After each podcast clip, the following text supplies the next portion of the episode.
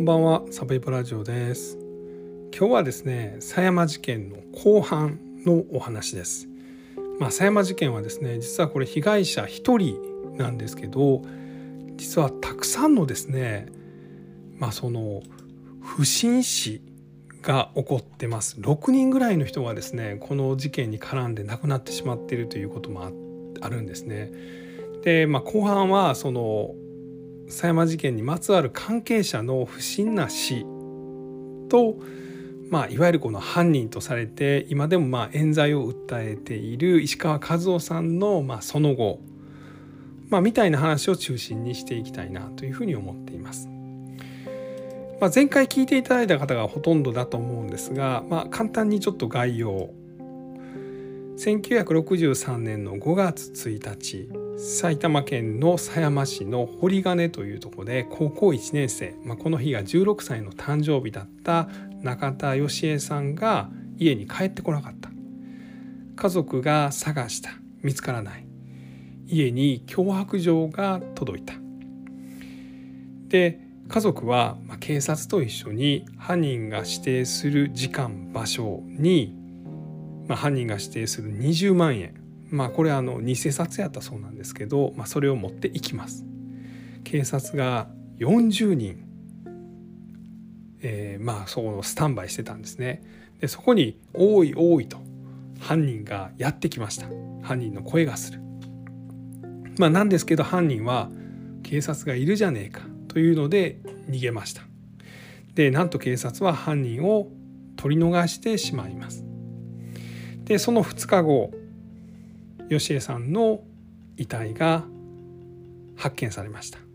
首を絞められて亡くなっていて体の中からは B 型の体液まあ乱暴されてたんですね。B 型の体液が出てきました。で警察はですね、まあ、いくつかの証拠まあその現場の近くに落ちていたスコップとかその残っていた手ぬぐいとかまあ、そういうところからですね、まあ、近くに住む石川和夫さんという24歳の男性をまあ取り調べます。でこれによって、まあ、石川さん側から言うにはこの警察に自白したら10年で出したるということを言われたということで、まあ、自白しました。でこれによって、まあ、警察はですねいろいろ証拠固めをしていって、まあ、三大証拠と言われるこれ被害者のカバン時計で万年筆、まあ、みたいなものが固められていくんですね。まあ、これを石川さん側から言うには警察がまあその用意をしてですねあの警察がまあじあの言う通りに自白をさせられてでその場所に警察が置いてですね、まあ、それを取ってほら言う通りあいつが自白した通りじゃないかみたいなことをされたと。でこれによって石川さんは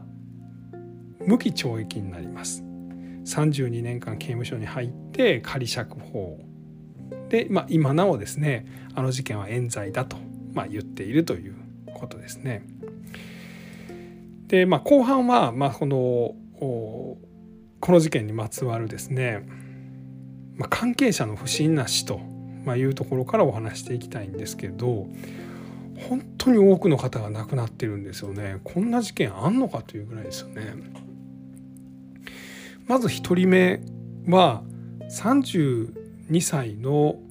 運送業をやっていた男性が事件発生の5日後被害者の遺体が発見された2日後に自殺してるんですね。でこの人ですね、まあ、31歳の男性でもともと被害者の家に住み込みで働いていた時期もあってた被害者も知っていたし被害者家族も知っていた男性でなんと亡くなった翌日にはですねこの男性は結婚を控えていたんですね。えー、ということなんですけどもまあこの男性が農薬を飲んで井戸にドボン飛び込んで亡くなりました。で、まあ、もしかしたら、まあ、この人がですね事件に関係していて、まあ、その被害者の女子高生をさらったメンバーの一人なんじゃないかみたいなこともちょっと言われています。で次に亡くなったのがですね別の31歳の男性これ5月の11日に亡くなっていますこの人はですね、まあ、現場の近くで怪しい3人組を俺は見たんだということを警察に言うんですが、まあ、逆にですね警察に「お前やったんちゃうの?」みたいなことを言われてですねこれでちょっとまあ精神が不安定になってしまってなんと包丁で自分の心臓をついて、まあ、亡くなったと。まあ、いうことなんですよね。なんともまあこのこの辺りがそのだいやかなりですね警察はやっぱそのこの1ヶ月前に吉信ちゃん事件が起こってですね吉信ちゃん事件でも身代金が要求されて警察は犯人を取り逃がしてるんですよね。失態続きで、まあ、かなりその上から何としてでも犯人を捕まえろと、まあ、いうようなことを言われてて、まあ、そのプレッシャーがですねまあ、こういうところで、まあ、何の罪もない人にですねあなたあの情報提供してくれたけどあなたが犯人なんじゃないというようなプレッシャーをかけてしまったのかなというようなところちょっと思いますね。でこれが2人目で3人目がですねこれがあの翌年、えー、1964年の、えー、7月なんですが、まあ、実はこの被害者の女子高生のお姉さんが、まあ、亡くなってます。これもまあ農薬を飲んで、ま、自殺したということなんですね。で、まあ、この辺りからもですね、まあ、ちょっとかなりこの事件がややこしいと、ま、言われる理由なんですが、まあ、この人は、まあ、その実はそのもう結婚をしていたのか結婚間近だったのかというような感じなんです。まあ、実はですねお姉さんは24歳のお姉さんなんですけどあの少し上の男性26歳ぐらいの男性とですね、えー、結婚婚姻届は出してたんですね。なんですけど一緒に住んだりとか結婚式は挙げてなかったんですね。でそんな状態の中お姉さんが、まあ、その農薬を飲んで、まあ、亡くなってしまう。でもしかしてこれお姉さんが何でそんなことになったのかというのはお姉さんがですね実はその真犯人を分かってしまって、まあ、実はお姉さんの婚約者というか、まあ、法律上はもう旦那さんですね。でこの人が事件に関わっていたというのを知って、まあ、亡くなってしまったんじゃないかみたいなこともまあ言われています。でこれがまあ3人目の亡くなった方で、次がですね4人目なんですけどこの方はあの養豚場で勤めていました養豚場というのは実はですね、えーと、石川和夫さんが、えー、一時期勤めていてその養豚場からこの被害者の16歳女性を埋めた時に使われたスコップが盗まれたという養豚場なんですね。で実はこの養豚場の人たちはですねかなり警察に取り調べを受けてましてでその養豚場の経営者のお兄さんが、まあ、その電車の踏切で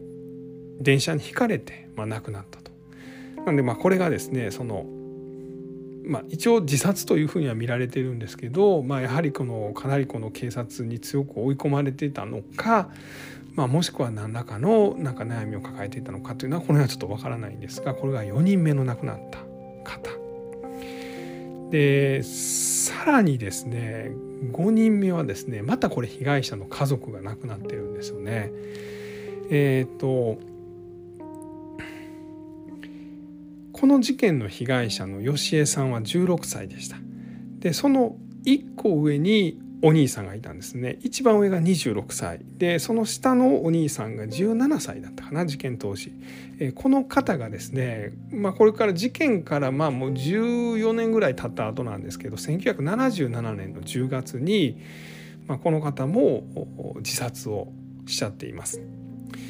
で、まあ、これはですねあのその時にこの人はまあそのご飯屋さんをやってたんですね中華料理店もやってたんですけど、まあ、この経営不振が理由かなというふうにまあ言われています。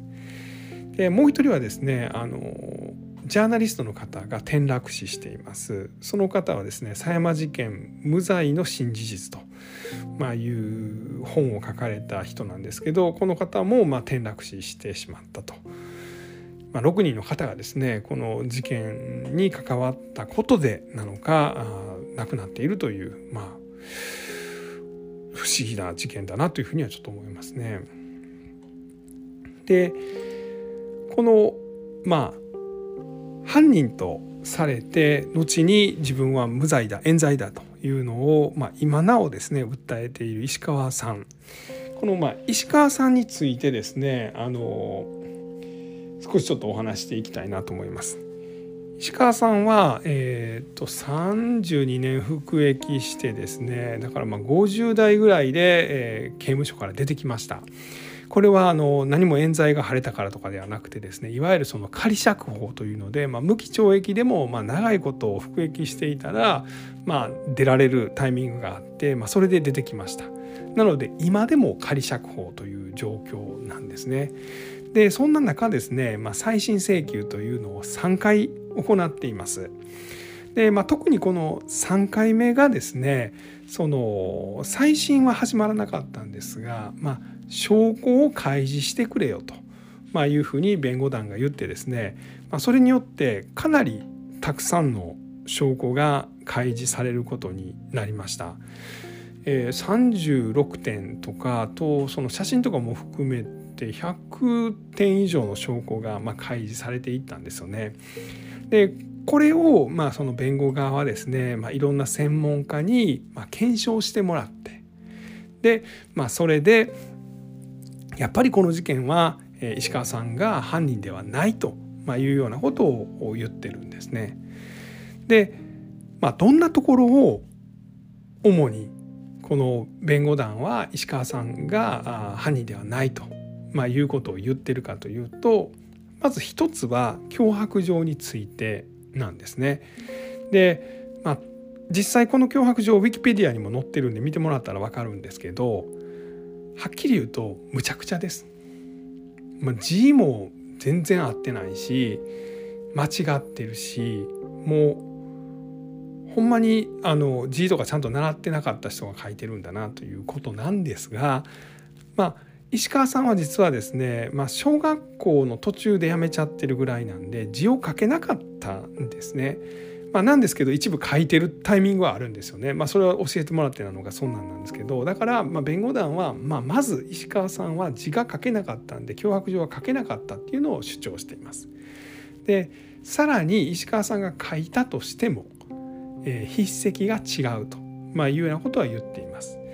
でこれはですねあの、まあ、いろんなところでまあ弁護団も調べててですね、まあ、弁護団が言うにはもう99.9%違うとまいうような結果をま得てるとま言うています。でまあ指紋がないというのがね結構これがまあその確かにそうだなと思うんですがこの事件は指紋は証拠としてはま採用されていないんですね。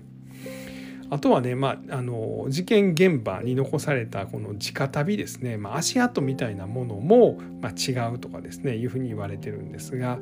まあ、結構大きいのはこの三大証拠と言われている被害者のカバン万年筆時計なんですけど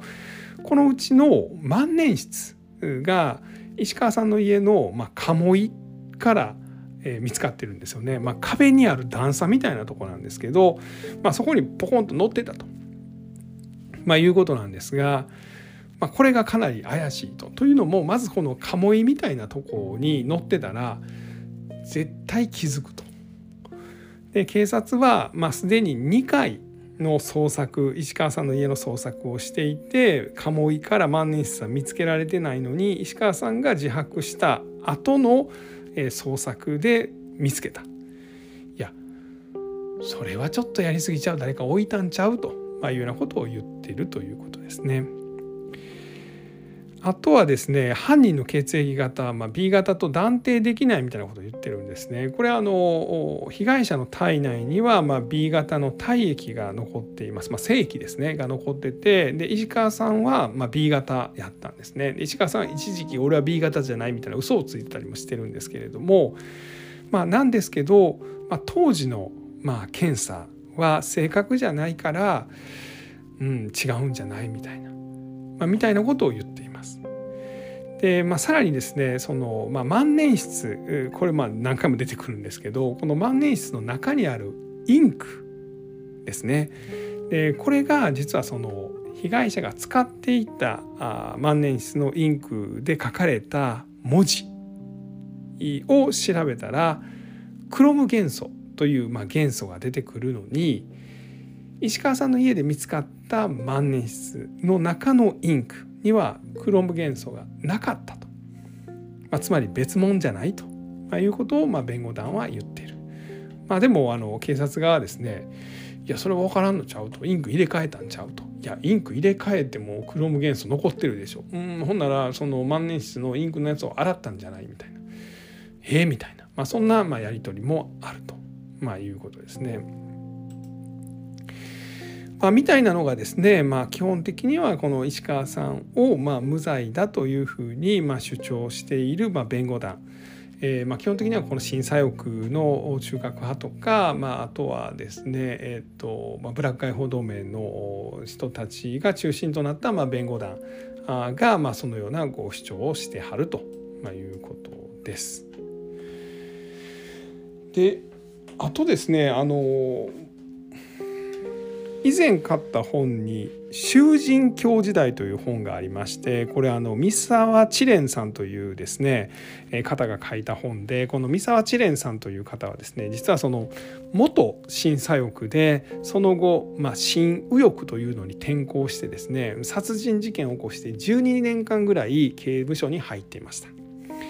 でそこでまあ刑務所の中でいろんな人に会うんですね例えばまあ浅間山荘事件の犯人とかあとは、えーと、新宿の西口のバス事件の犯人とかで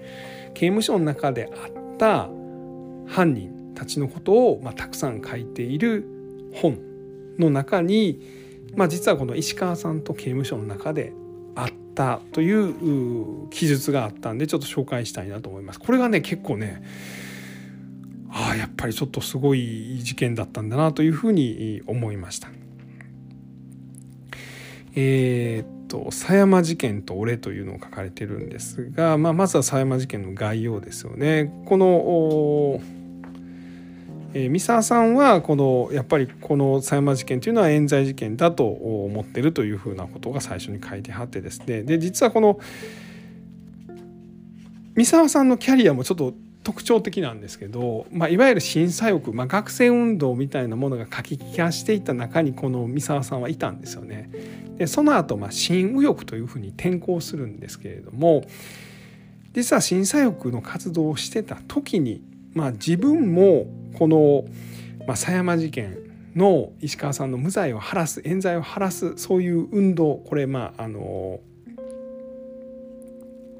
狭山闘争というふうに言われてたんですが、まあ、それに参加していた思い出があると。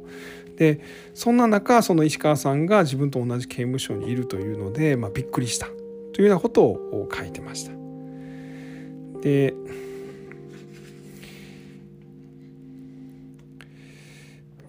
ですねあそうそうでその時ですね、まあ、自分がまあ審査翼にいた時にこのまあ狭山闘争にまあ参加していてですねそのまあ、いわゆるこの審査翼のグループの中ではその大きな2つの課題があってその一つがま成田闘争でもう一つがこの狭山闘争だったと、まあ、いうことです。でさらにその実際石川さんの家にも行ったと。でその万年筆が発見されたこの鴨居というのも見たと。ほならもうぶっちゃけ自分の目線のちょっと上ぐらいのとこにあったと、まあ、万年筆が発見された場所が。だからやっぱりこっから万年筆が出てきたというのはその万年筆が出る前に2回警察が家宅捜索を行っているという事実から見ると明らかにおかしいやっぱり警察が置いたんじゃないのと、まあ、いうようなことは書いてあります。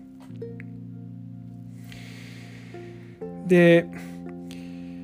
実際にこの三沢さんが、えー、刑務所の中で石川さんに会った時の話なんですけどまあ、この本ね面白いんでねあのちょっと読ませていただきますよね。石川さんはあの洗濯場の親方を務めてたんですね、まあ、刑務所の人たちって中に入っているその服役してる人たちって、まあ、いろんな役割を与えられるんですよね。でまあこの入っていたこの千葉の刑務所の中には、まあ、洗濯工場とか、まあ、裁縫工場とかあとミシン場とかいろいろあったんだけれど石川氏は洗濯場で親方を務めていた。というようなことを言ってましたね。で俺はプレス工場に配属されたから石川氏とはなかなか会う機会がなかった。だが噂は伝わってくる。特に有名人の噂は流れるのも早い。最初に石川氏の噂を聞いたのは工場対抗の囲碁大会だったと、まあ、いうことですね、まあ、要はですねあのえー、っと石川さんは囲碁がま強かったと。でさらにあの将棋とかでもあるこの「待った」っていうやつですよね。あのあ間違った今の言って間違ったちょっとだけ待ってくれみたいなあのいうのを石川さんは全然聞いてくれなかったと、まあ、いうようなことを近くにいたあの受刑者仲間がですね文句言ってたと、まあ、いうようなエピソードを書いてます。何そのエピソードって思うんですけど。ちょっとあれですねあの注目のエピソードを紹介しますね。えー、やっぱりその刑務所の中にいてもですねこの審査欲とかブラックブラック解放同盟の人たちは連日ですね、えー、刑務所にあの凱旋カーでやってきてですね、えー、刑務所の外から、まあ、いわゆるアジテーションという、まあ、大声を張り上げてですね、まあ、メッセージを言うんですよね。無実の石川和夫さん頑張ってください。石川さん我々は何々支部の何々です。どうか頑張ってくださいと。でこういうのをま毎日、まあ、例えば中核派とか、えー、ブラック解放同盟がやるのでやっぱりこの刑務所の中の人たちもですねすごいプレッシャーに感じてですねやっぱ石川さんをかなり優遇してたんじゃないかと、まあ、いうようなことを言われています。でもう一つがですねこここですね、えー、石川さんには差し入れもよくあったらしい肉親以外からの差し入れは原則禁止だが金と本だけは本人の関係がしっかり証明されていれば許可される金が入ると会計課から差し入れ書が回されてくる金額が書いてあって確認の意味で、えー、印鑑を押し金は、えー、預けられると。でこのお金で例えば下着を買ったりとか靴を買ったりとか半袖シャツを買ったりとかノート便箋封筒を切ってあと雑誌とか本が買えると。でこの作者の三沢さんは毎月2万円、えー、送ってもらってたこれでもまあかなり贅沢な方だったと。なんですけど石川さんには月に何百万もカンパが入っていた。えー、俺は震災翌時代には年賀状やカンパを俺も出したものだと、えー、有名人からの差し入れも多かったに違いない実際に A 六輔と中山千夏が連れ立って面会に来たことがあったと、えー、中山千夏は国会議員の特権があったし永六輔は以前から特殊課として刑務所に慰問した実績があるのでこの時も特別に許可を下りたらしい、えー、2人で石川さんに20万円ばかりのカンパを置いていったという噂が回っていたと。でさらに石川さんはこのカンパのお金でですね出生する時にですねこの車とかビルを買ったとか刑務所に入って儲けたとかいろんなあの噂も流れたと。だから実際本人に会うと、まあ、本人は動じることなく「いや今月はカンパは少ねえな」と陽気に笑い飛ばしていたと。まあ、いうようなことも言っているんですよね。ちょっとだから僕らの考える冤罪事件とはちょっとスケールの違う話なんですよね。実際に石川さんはこの、まあ、32年間服役した後ですね、えー、社会に出てですねそのいきなり700万円ぐらいのそのオーディオ機器を買ったみたいなことも言われています。でこれはその石川さん自身はあのオーリディーズですね過去の名曲がすごい好きでですね、まあ、もちろん32年間まあ、本人から見ると、まあ、無実の罪で服役してたんですけどその時の唯一の楽しみのその音楽に対してですね、えー、出所して、えー、出所した翌日700万円のオーディオ機器を買ったらしい。その気持ちはよくわかる。俺も出てすぐ無理して高いオーディオをローンで買った。長年自由に音楽が聴けなかった分散財してでも取り戻したかったのだと、まあ、いうことですよね。まあ、実際ねもしあの冤罪があの証明されましたら国家賠償がありますんで、えー、おそらく32年も入ったら多分1億円以上のお金は多分入ると思います。まあ、かなりご高齢なんで、まあ、それまでに認められるかみたいな点はあるんですけど、まあ、もし本当に冤罪であればですね、まあ、最終的にはまあそういうことも十二分にあると、まあ、いうことですよね。のとこですかね、まあ、ここれがまあ囚人教時代の話でした。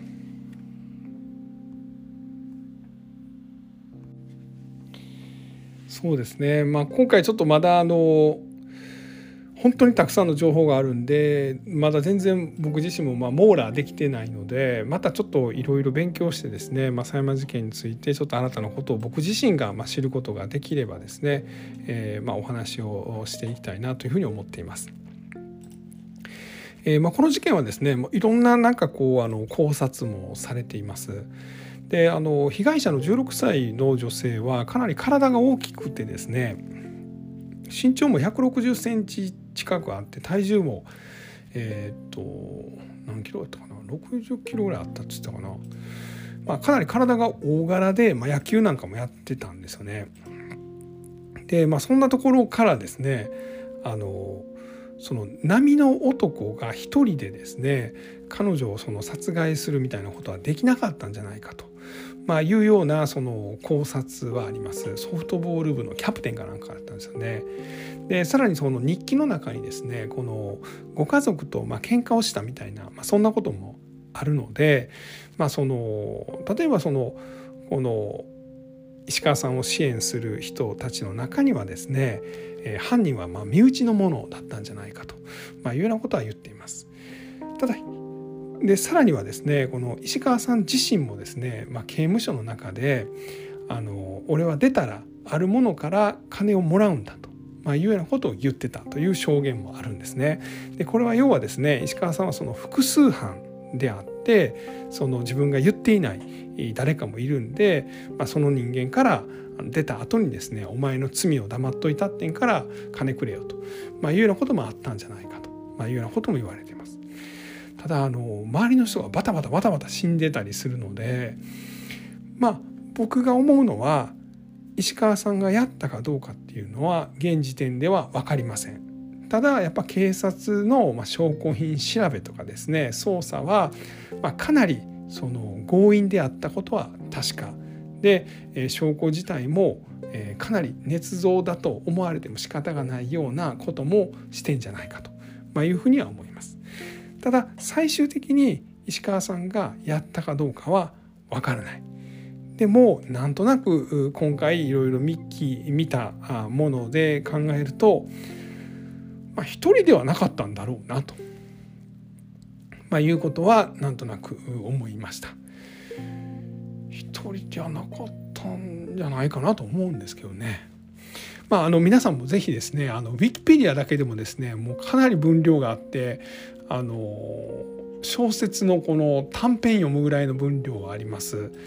あとはあのブラック外報同盟の中のページももういっぱいありますし、えー、毎年ですね石川さんはその年頭の挨拶みたいな動画とかもあってですね、まあ、それはほんまにもう健康そのものみたいな85歳ですけどあみたいなもうあの興味深く見てもらえるんじゃないかなと思います。えー、それ以外もですねあとはこれ狭山事件を推理するホームページ復刻版というのがありましてですねこれもなんかもうほとんど小説みたいな分量があります。本1冊分ぐらいのことを書いてますんでこれも興味深い。あとはね読みやすくて、まあ、分量自体もそんなたくさんないくてまとまってんのがあの無限回路ですね。これも結構まとまってこれやっぱ一番まとまってるかなと思います、うん、ただ結構踏み込んだ結論を書いてありますけどね。まあ、あのいっぱいあるんでよかったら見てみてください。えー、今日はですね、えー、狭山事件の後半をお話ししました。ありがとうございます。